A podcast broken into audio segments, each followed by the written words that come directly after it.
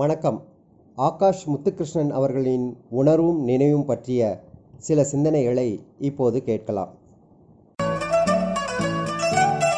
இன்று நம்ம வந்து உணர்வும் நினைவும்ங்கிறத பற்றி சிந்திச்சு பார்ப்போம். மிக அருமையான ஒரு தலைப்பு தான் உணர்வும் நினைவும். இந்த உணர்வு நினைவை பற்றி பேசும்போது இந்த வார்த்தைகள் எல்லாம் தமிழ் மொழியில தான் நுட்பமான வார்த்தைகள் இருக்கு. நுட்பமான ஒரு பகுப்பாய்வும் இருக்கு. சாதாரணமா ஒரு மரத்தை எடுத்துக்கிட்டா மரத்தை பிரிக்கிறது வந்து செடி கொடி மரம்னு இருக்கும். அப்புறம் வந்து மரத்தோட வளர்ச்சியில வந்து பார்த்தா காய் கனி பூ காய் கனி அப்படின்னு பிரிக்கிறதா இருக்கும். இந்த மாதிரி அறிவியல் பூர்வமான ஒரு மொழியாக தான் தமிழ் மொழியை நம்ம பார்க்க வேண்டியது இருக்கு. அப்படி பார்க்கும்போது இந்த ரெண்டு வார்த்தையும் என்ன சொல்லுது? எவ்வளவு முக்கியத்துவம் வாய்ந்தது? இது அறிவியல் நோக்கில் உள்ள ஒரு வார்த்தைங்கிறத நம்ம இன்னைக்கு நம்ம சிந்திக்க பேச போகிறோம் அப்படி பார்க்கும்போது தொல்காப்பியரை வந்து நம்ம மறக்கவே முடியாது. தொல்காப்பியரை இல்லாத ஒரு தமிழை பற்றி பேசவும் முடியாது. தொல்காப்பியரோட அறிவியலோட பார்வை மிக மிக உயர்ந்த பார்வை. ரெண்டாயிரம் ஆண்டுகளுக்கு முன்பாக கல் தோன்றி மண் தோன்றா காலத்திலே தோன்றிய தமிழ் மொழி மூத்த மொழி என்பதற்கு ஒரு எடுத்துக்காட்டு தொல்காப்பியரோட இலக்கணம் தான். இன்னைக்கு அதை வச்சுதான் நம்ம தமிழ் மொழியோட சிறப்பை பத்தி உலகம் முழுவதும் பேசப்படுகின்றது. அதை சொல்லப்படுகிறது எடுத்துக்காட்டாகவும் கூறப்படுகிறது. அப்படி சொல்றதுல பாத்தீங்கன்னா அவரு என்ன சொல்றாரு? ஓரறிவு ஈரறிவு மூன்றறிவு நான்கறிவு ஐந்தறிவு அப்படின்னு ஆறறிவாக மனித பிறப்பை பிரித்து சொல்றாரு. ஓரறிவுங்கிறது அமிபாவை அன்னைக்கே அவர் சொல்லியிருக்காரு. ஈரறிவுனா என்ன? அது ஊர்வன. மூன்றறிவுனா என்ன? அப்படிங்கிறாரு. அப்புறம் நான்கறிவுனா என்ன? ஐந்தறிவுனா மிருகங்கள் அப்படின்னு சொல்லி அந்த பகுப்பாய்வை இலக்கணத்திலே கொண்டு வந்துடுறாரு. அப்படி அந்த அந்த அளவுக்கு இந்த தமிழ் மொழி அறிவியல் மொழியாகவே ஒரு காலத்துல இருந்திருக்கு. அது வந்து அறிவியல் பூர்வமாக உணர்ந்ததுனால தான் அந்த மொழியில் உள்ள வார்த்தைகளிலும் அந்த அறிவில் கலந்த சொல்ல வைக்கப்பட்டிருக்கு. அப்படி பார்க்கும்போது உணர்வும் நினைவுங்கிறது மிக அருமையான ஒரு வார்த்தை. எப்படி சொன்னோம்னா நாம் எப்படி உருவானோம். நம்ம வந்து ஒரு பொருளை பட்டு ஆராயும் போது அது கருவுக்கு போனாதான் நம்ம அந்த கருவுல இருந்து அதை சிந்திச்சு பார்த்தாதான் ஆராய்ஞ்சு பார்த்தாதான் அதோட உண்மை நமக்கு வெளிப்படும். அப்படி பார்க்கும்போது உணர்வும் நினைவும்னா அதோட கரு என்ன? அது எங்க இருந்து இந்த வார்த்தை தோன்றி இருக்கும்? எதுக்கு நான் சொல்றேன்னா தொல்காப்பியர் வந்து அந்த காலத்திலே ஓரறிவு ஒரு பொருளை பற்றி பேசியிருக்கிறாருன்னா அப்போ அந்த உணர்வுங்கிற வார்த்தைக்கும் ஒரு கரு இருக்கதான் செய்யும். அப்போ அந்த கரு என்னன்னா நாம் எப்படி உருவானோம்? நாம் உருவானது ஒரு தாயும் தந்தையும் இணைந்த போது அந்த தாயும் தந்தையும் இணையும் போது எதனால இணைந்திருப்பார்கள் அப்படின்னு சிந்தித்து பார்த்தோம்னா உணர்வு என்ற ஒரு பண்பால தான் ஒரு செயலால தான் உணர்வு என்று ஒன்று இருந்ததினால்தான் இருவரும் இணைந்தார்கள். அதுபோல்தான் அது மிருகமா இருந்தாலும் அது ஒரு உணர்வால தான் இணைகிறது. அப்படி அந்த உணர்வால இணைந்த பொழுது தான் நாம் உருவானோம். அப்போ நம்மளோட உருவான கருவுக்கு அடிப்படை என்னன்னா உணர்வு தான். அப்போ ஒரு தாயும் தந்தையால உருவான நாம் எதால உருவானமோ அந்த பண்பு அந்த குணம் இன்றும் இருக்கதான் செய்யும். ஒவ்வொரு மனிதனும் தன் உயிர் விடுகின்ற நேரம் வரைக்கும் அந்த உணர்வு என்கிறது இல்லாமல் இருக்கவே இருக்காது. ஏன்னா அதான் விதை. இப்போ ஒரு சாதாரணமா ஒரு மாங்கொட்டைய மண்ணில் பூமியில போட்டா அது முளைத்து வரும்போது அந்த கொட்டை வேணால் மற மறைந்து அது வேராகி அது செடியாகி மரமாகி பூ பூத்து கா- காய் காய்த்து கனி கொடுத்துருக்கும் அந்த மரம். இரு கொடுத்தாலும் அந்த விதைதான் கண்ணுக்கு தெரியாது ஒழிய மரம் தெரியும் மரத்தில் இருந்த பூ தெரியும் காய் தெரியும் கனி தெரியும். அது போன்றே நாம் உருவானதற்கு காரணமானது ஒரு தாயும் தந்தையும் சேர்ந்து உண்டான ஒரு உணர்வு என்கிற ஒரு தன்மையில். அப்போ அந்த தன்மையால் நாம் உருவாகியிருந்தோமானால் அந்த தன்மை இப்பொழுதும் ஒவ்வொரு மனிதனிடமும் அது கண்டிப்பாக இருக்கதான் செய்யும்.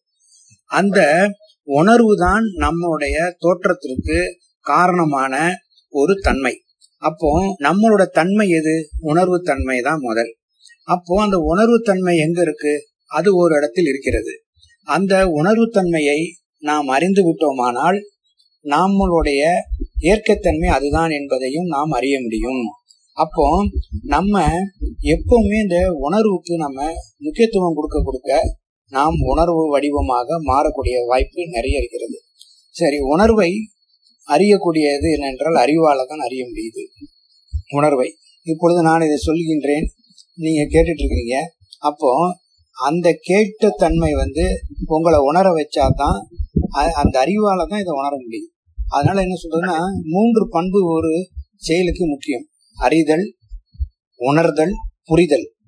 ஒன்றை முத முத அறிதல் மூலம் தான் நம்ம ஒன்ன அறிஞ்சிக்க முடியும். அதுக்கப்புறம் அறிந்ததை அதை வந்து உணரணும்.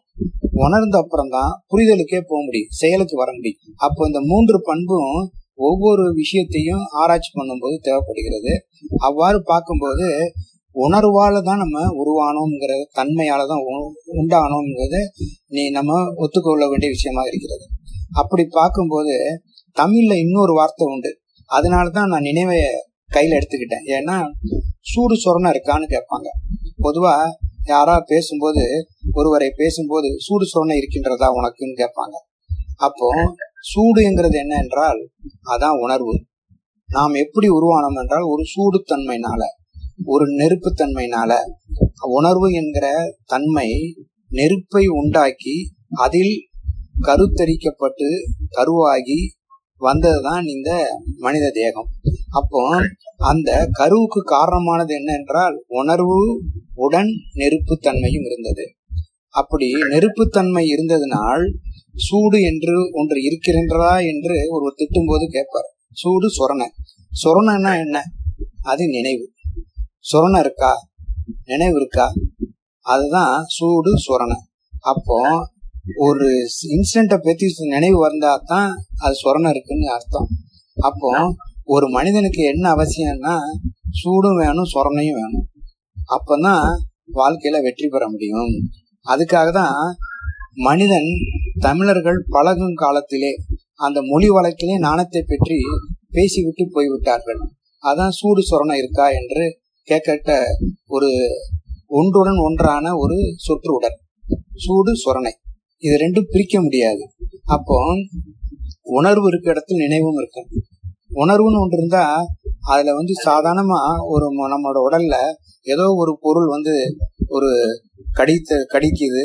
அதோட உணர்ச்சியை தூண்டுதுன்னா உடனே நினைவு சொல்லும் காலில் வந்து இந்த பொருள் கடித்து விட்டதுன்னு தெரியும். அல்ல கையில. அப்போ நினைவும் உணர்வும் பின்னி பிணைக்கப்பட்ட விஷயமாக இருக்கிறது. அப்போ உயிர் இருக்கிற வரைக்கும் உணர்வும் நினைவும் ஒன்றாகவே தான் இருக்கும். சில நேரம் நினைவு போய் போய்விட்டால் உணர்வு என்பதும் குறைந்துவிடும். ஒருவர் கோமாவில் இருக்கின்றார் என்றால் அவருக்கு வந்து அந்த உணர்வு தன்மை குறைந்து விட்டுதான் இருக்கும். அப்படி பார்க்கும்போது உணர்வும் நினைவும் பிரிக்க முடியாத பண்பாகும். நாம் உருவானதற்கு அப்போ உணர்வு தன்மையினால் நாம் உருவாகியிருந்தால் அந்த தன்மைக்குள்ளே ஒரு நினைவும் இருந்து கொண்டேதான் இருக்கும். அது வந்து வெளிப்படுத்துறது எப்போ ஆகுதுன்னா நாம் வெளியே தாயோட வயிற்றிலிருந்து கர்ப்பப்பையிலிருந்து வெளியே வந்த பெண் தான் நம்ம அறிய முடியும். அதை கூட தமிழில் அழகாக வைத்திருக்கிறார்கள்.